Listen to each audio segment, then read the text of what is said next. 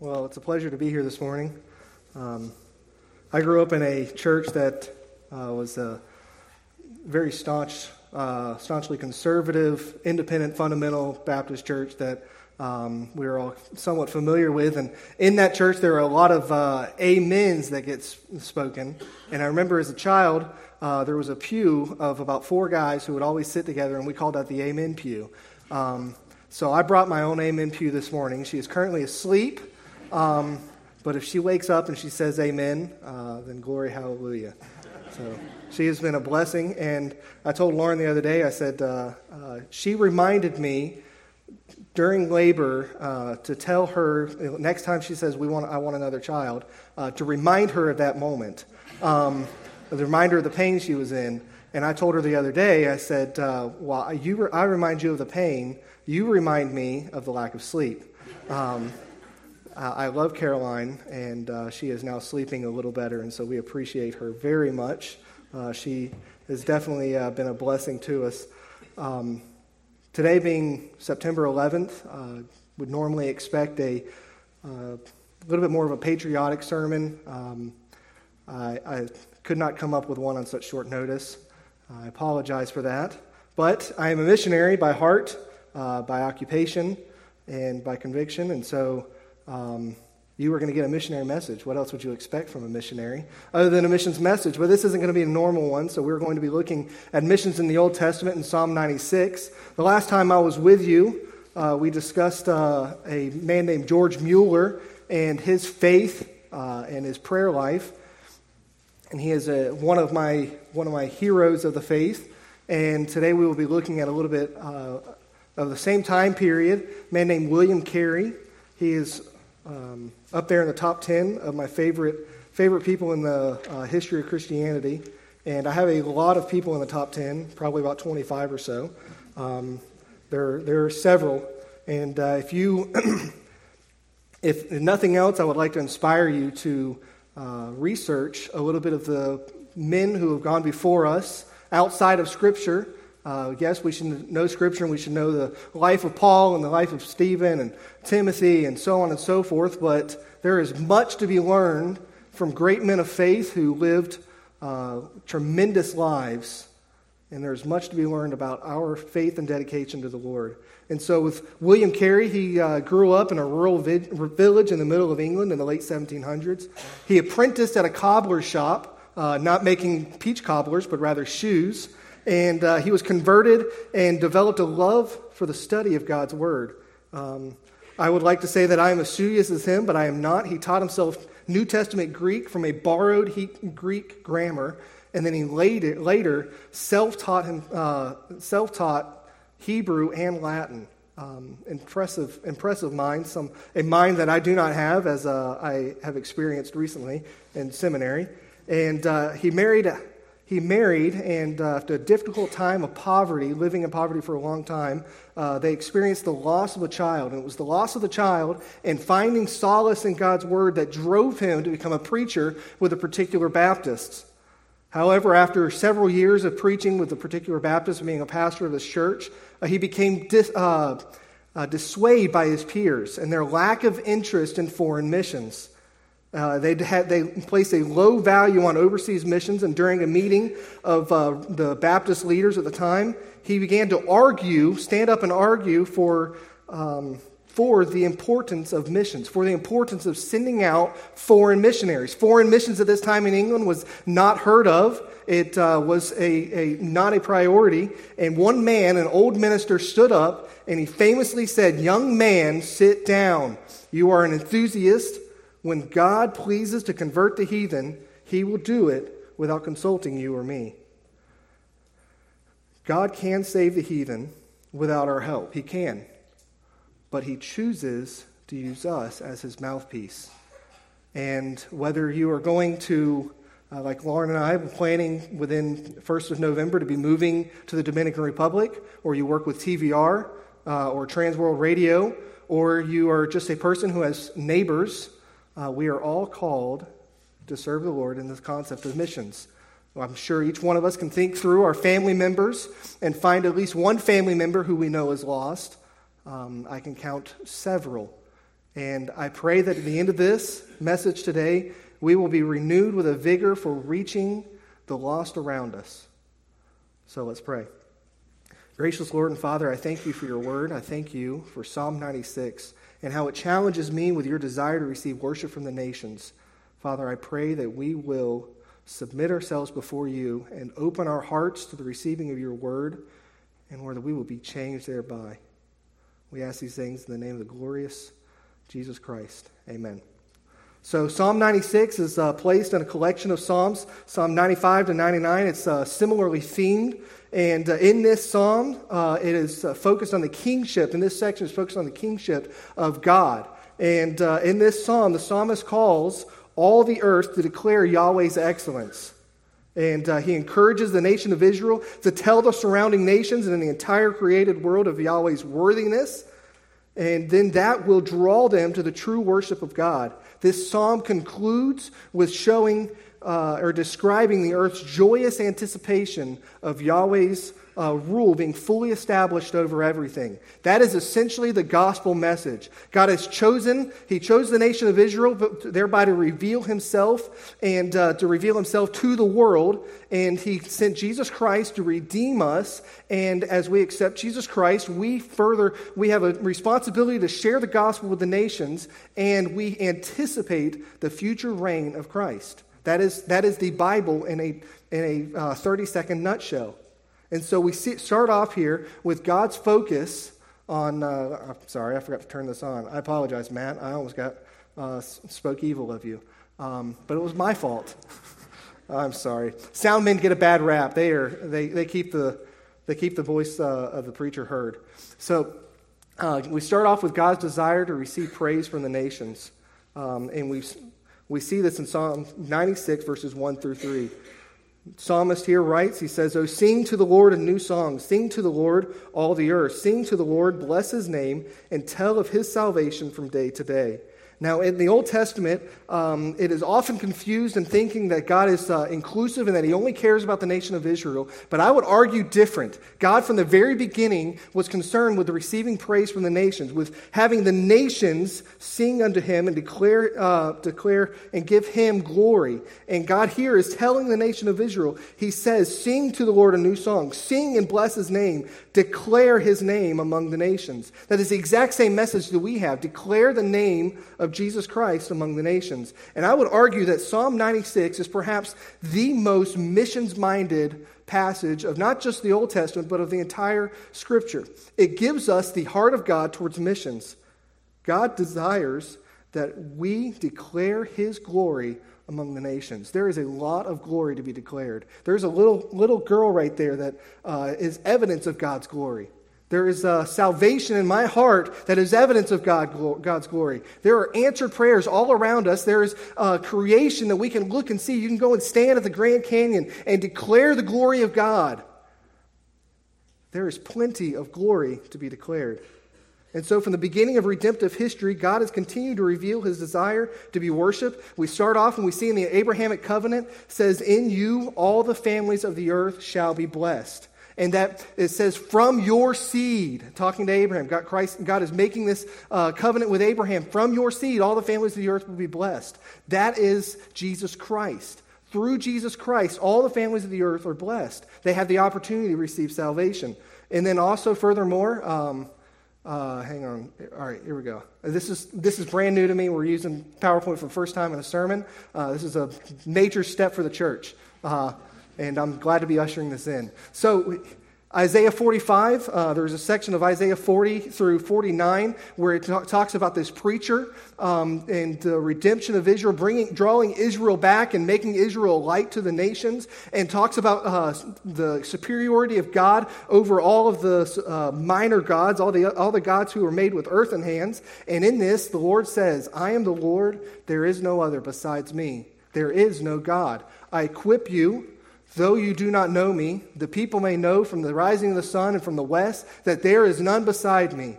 I am the Lord, and there is no other. We would expect to see that the people of the Lord rise from the rising of the sun to the setting of the, to the west. Uh, we would expect to find that in a New Testament passage. We would expect to find that in a passage that is giving the Great Commission. Rather, we find it in the Old Testament. Isaiah 49 as well. Um, Isaiah 49, verse 6 says, I will make you as a light for the nations, that my salvation may reach to the end of the earth. The true light of the Gentiles, the true light is Jesus Christ, and we as Christians bear that light to bring the salvation to the ends of the earth.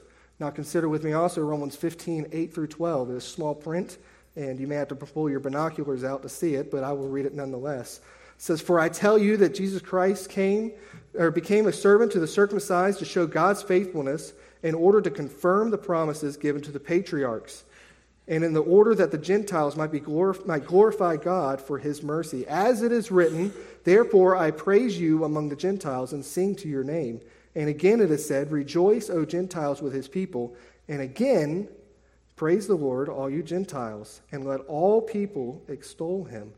And again, Isaiah says, The root of Jesse will come and even he who arises to rule the Gentiles, in him will the Gentiles hope. This is Paul quoting, talking about Jesus Christ, talking about the, the need for the gospel. He is quoting the Old Testament.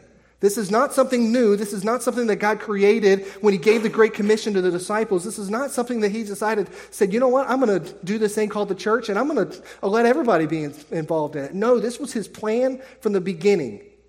I don't think that we have a single native or um, uh, a, uh, a national Jew in the audience today. If we do, raise your hand. Uh, so therefore, we are all Gentiles. Every single one of us are Gentiles. Every single one of us are non Jews, and we are receiving the gospel because of God's purpose from the very beginning. This is not some second idea that He had. This is something He has planned for us. And so, therefore, I want to communicate to you that our goal of preaching the gospel to the unsaved, to the lost, is God's plan for us. God's plan for us as Christians is to be, bring glory to Him. That is a first and foremost purpose that we have. And the way that we do that most effectively is by sharing our faith. Consider the quote from Piper. John Piper in the nation says, or in the book called "Let the Nations Be Glad," uh, perhaps the most quintessential work on missions. He states, "Missions is not the ultimate goal of the church. Worship is. Missions exist because worship doesn't." Let that sink in for a moment. God desires to receive worship from all nations, and we will see that in this next section. God desires to receive uh, the praise and the, the glory from every single nation, and we will see that one day. If you look at Revelation chapter 5, you see all nations coming before Him, every tribe, tongue, nation, language, and coming before Him and worshiping Him. Same thing in the new heavens and new earth. The Christ is the, for healing of the nations in the new heavens and new earth, and we will not see true worship until that day. But currently, our goal is to, is to, to urge, to beg for the nations, to plead for the nations, to plead for the lost, the unsaved around us, to ascribe worship to the Lord. God's desire is to receive worship from all peoples, and our worship, our efforts reflect that. And we should be seeking to bring as many of the nations into relationship with Christ as possible. Now, second, we see God's superiority over the gods of the nations uh, in chapter, chapter 96, verses 4 through 6. Let's read. It says, For God is the Lord and greatly to be praised. He is to be feared above all gods. For all the gods of the people are worthless idols, but the Lord made the heavens, and splendor and majesty are before him. Strength and beauty are in his sanctuary. Pause for a second. Let's jump over to Psalm 115. Psalm 115, verse 4. I'll give you a few moments.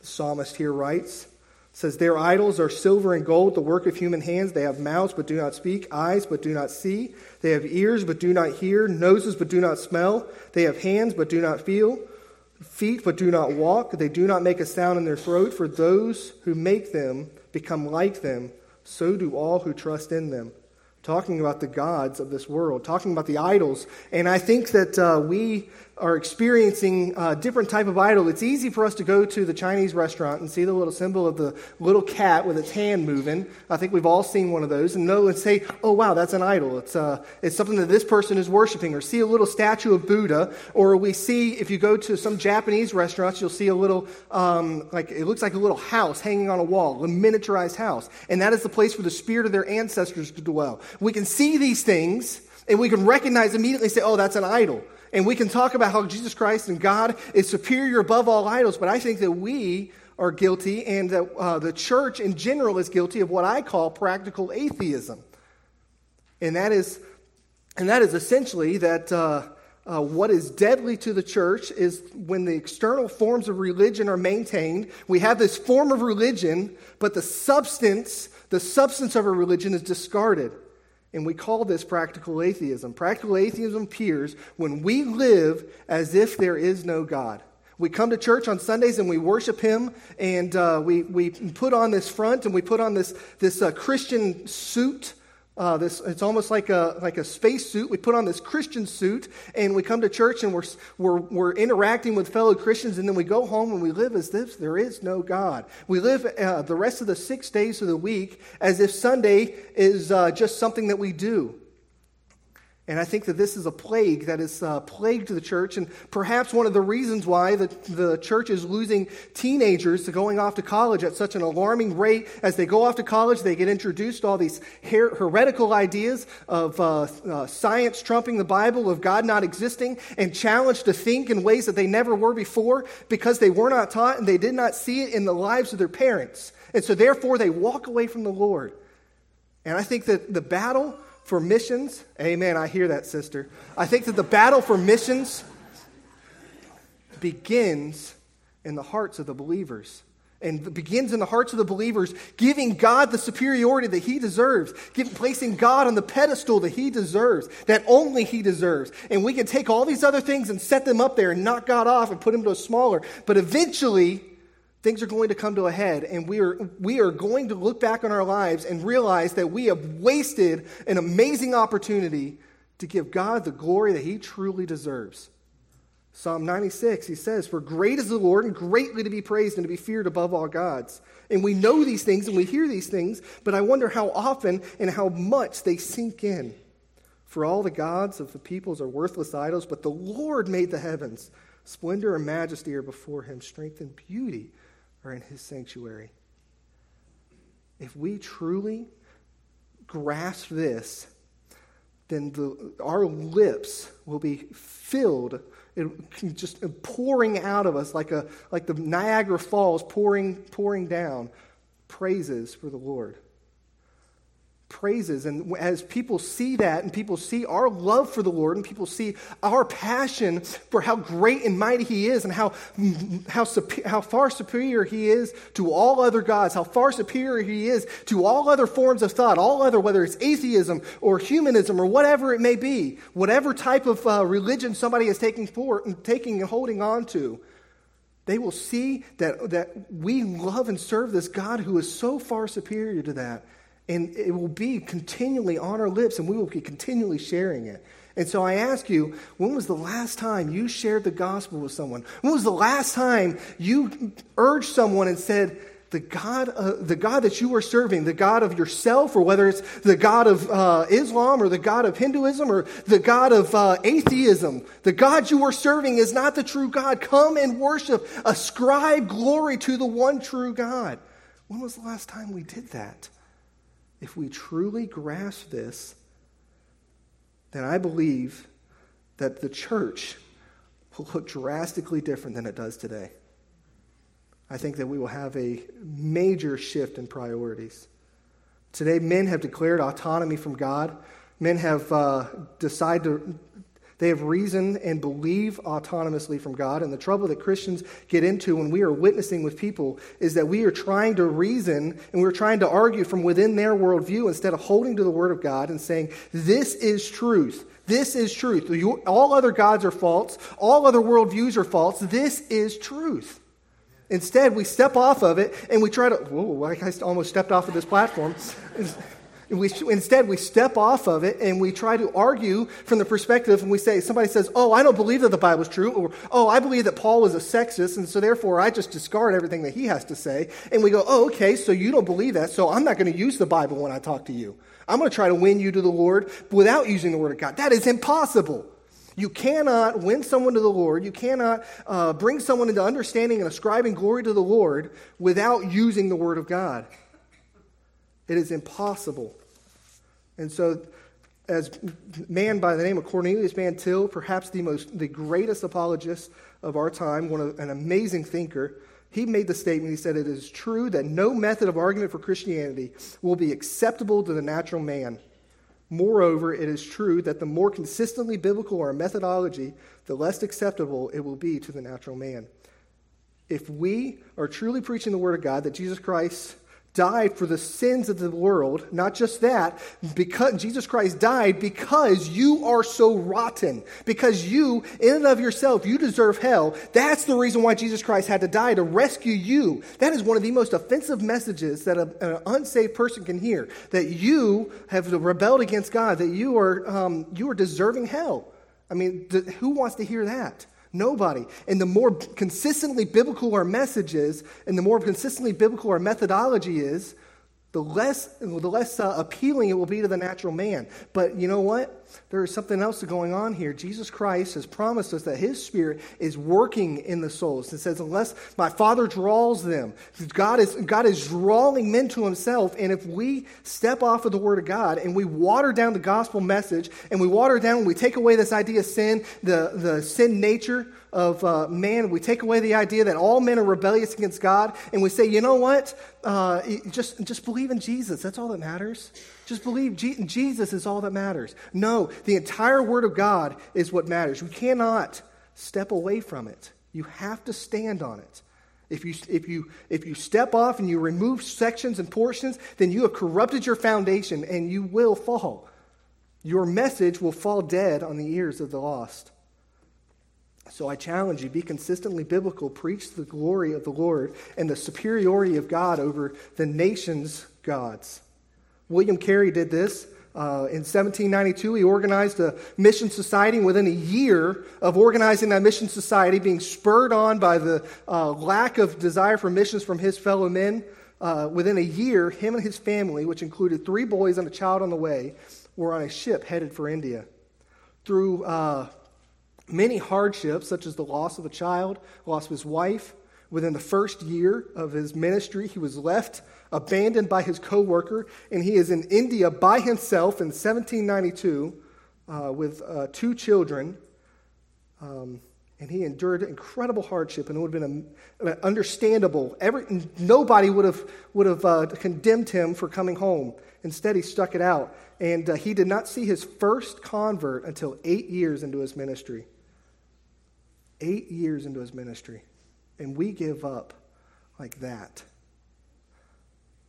Eight years. Think about that. Carey's first priority was Bible translation, and he knew that without the Word of God in the language of the people, all of his efforts would be in vain. And you know, we have a witnessing tool that is amazing. And perhaps the greatest witnessing tool we have is our own personal testimony. But if that personal testimony is fluffy and it is filled with air and it is, doesn't have substance to it, it is not soaked with the Word of God saying, I recognize I was a sinner. I, this, this verse convicted me. This is where God showed me in His Word that I needed to repent.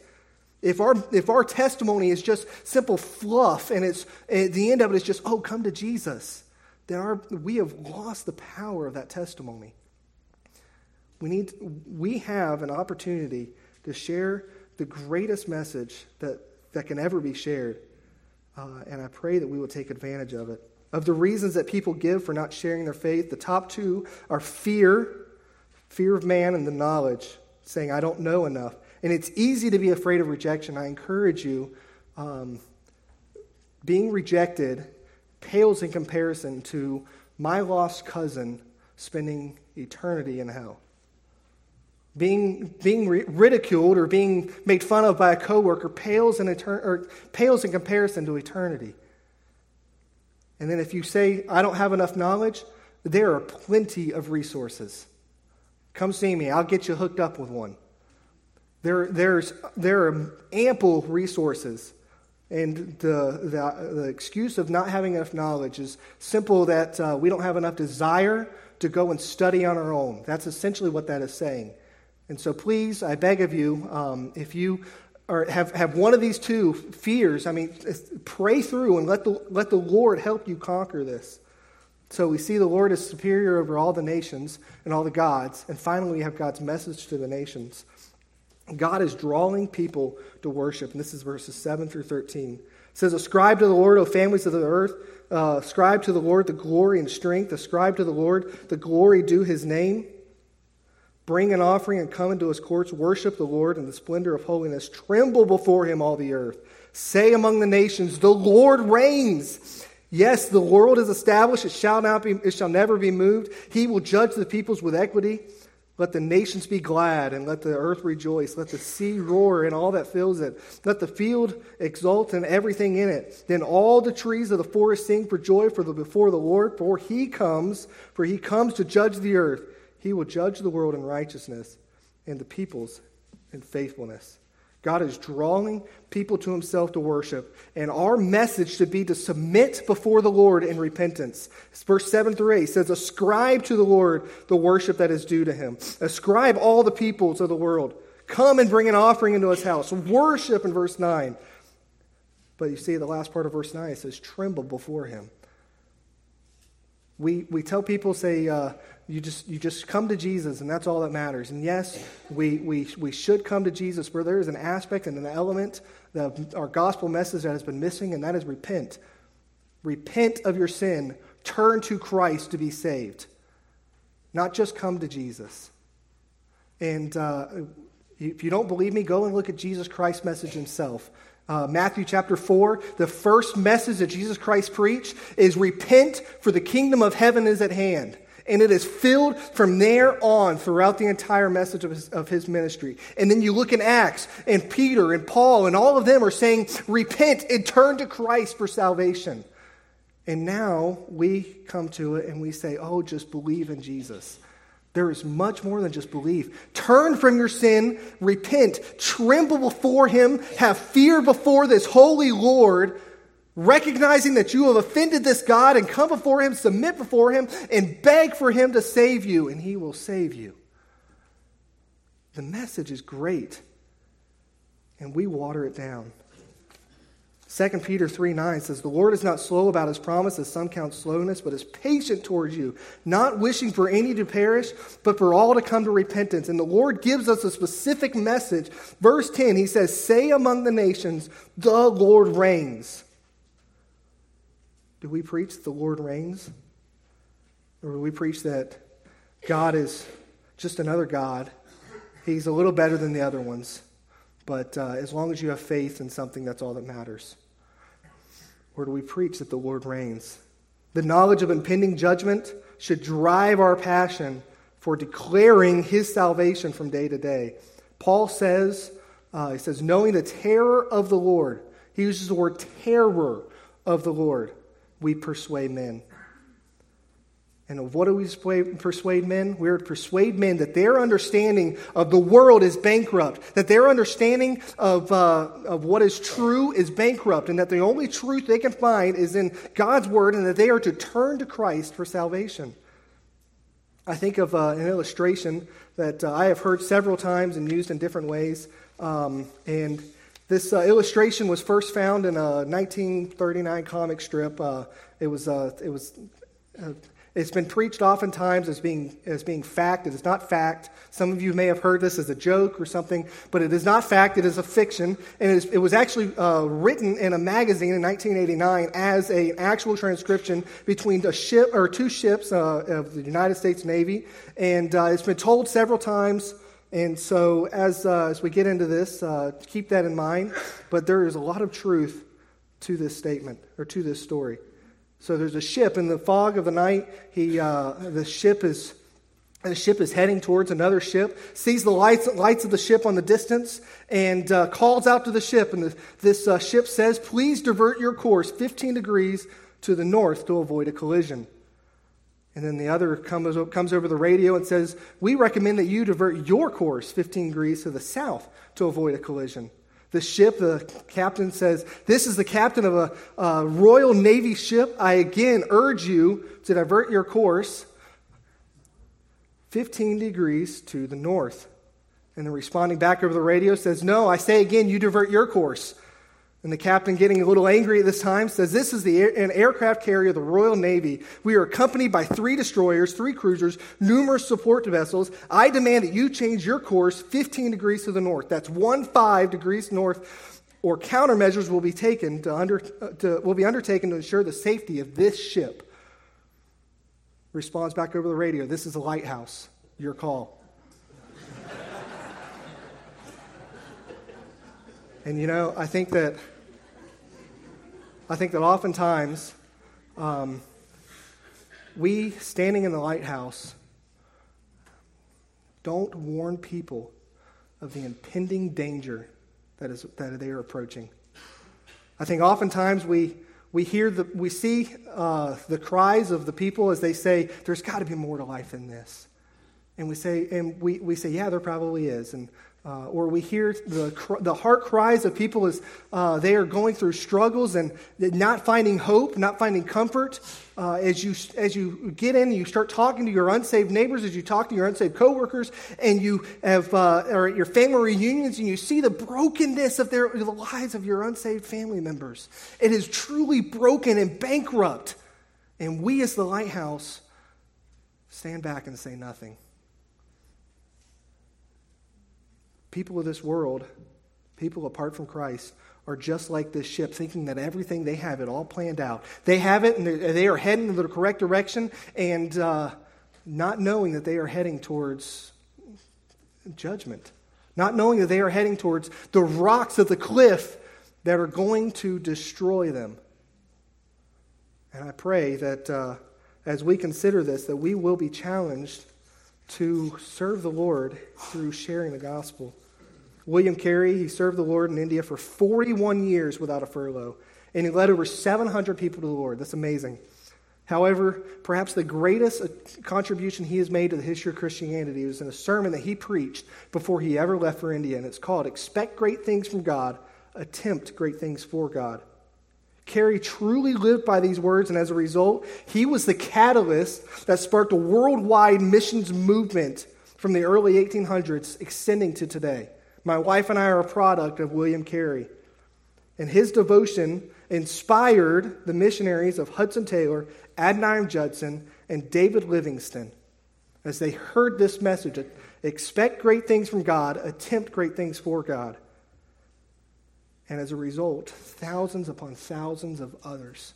And I encourage you, let's take a note from William Carey's playbook Let's take a page out of that and apply it to our lives. William Carey knew how great our God is, and he expected great things from God. And so he steps out on faith. He opens his mouth. He shares the gospel. He goes to a, he goes to a, a country that I can't even imagine living in. Spends 41 years there, apart from family, any friends, translating the word of God and preaching and seeing 700 people saved. But not only that, William Carey sparked the modern missions movement. And I encourage you, uh, you may not think it's great. You may not think that, oh, what I'm doing is going to have an impact on the eternal scale of things, but I encourage you, it does. And the reason why I say it does is because I know that if you are saved, you have the Holy Spirit living inside of you. And thus, by the Holy Spirit, you have the power of God resting in your soul. And when you share the message of what it, how God has changed your life through His Word, you are sharing through the power of the Holy Spirit. Attempt great things for God, or expect great things from God. Attempt great things for God. I encourage you, family. Um, I pray that you will be involved in this process of calling the nations to worship the Lord. Let's pray. Gracious Lord and Father, I thank you for your word. Oh, Lord, it is challenging and it is humbling. Lord, and I thank you that you have given us your spirit so that we can understand it. Father, I pray that we will not uh, be the fool who looks in the mirror and sees an imperfection and walks away unchanged, but rather, Lord, we will look in the mirror of your word and see how much we need to change, and we will take action. Father, I pray that we will submit before you and uh, we will worship and serve you as we urge those around us to, subscribe, to ascribe worship to your name. Father, we place uh, this time in your hands, and Lord, we ask that, that you will continually change us into your image. And Father, we pray these things in the name of Christ. Amen. The Lord bless you and keep you and cause his face to shine upon you and give you his peace through Jesus our Lord. Dave, would you lead us, please? Absolutely. Before I pray, I'll just say quickly if there's anybody here that does not have a Bible, we'd love to be able to give you one. And so I'll be in the back uh, after I pray and, and can make sure that you, you get a Bible. Let's pray.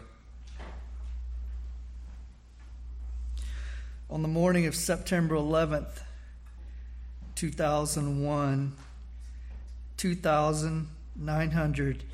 2,976 people from 93 nations lost their lives in New York, at the Pentagon, and on Flight 93.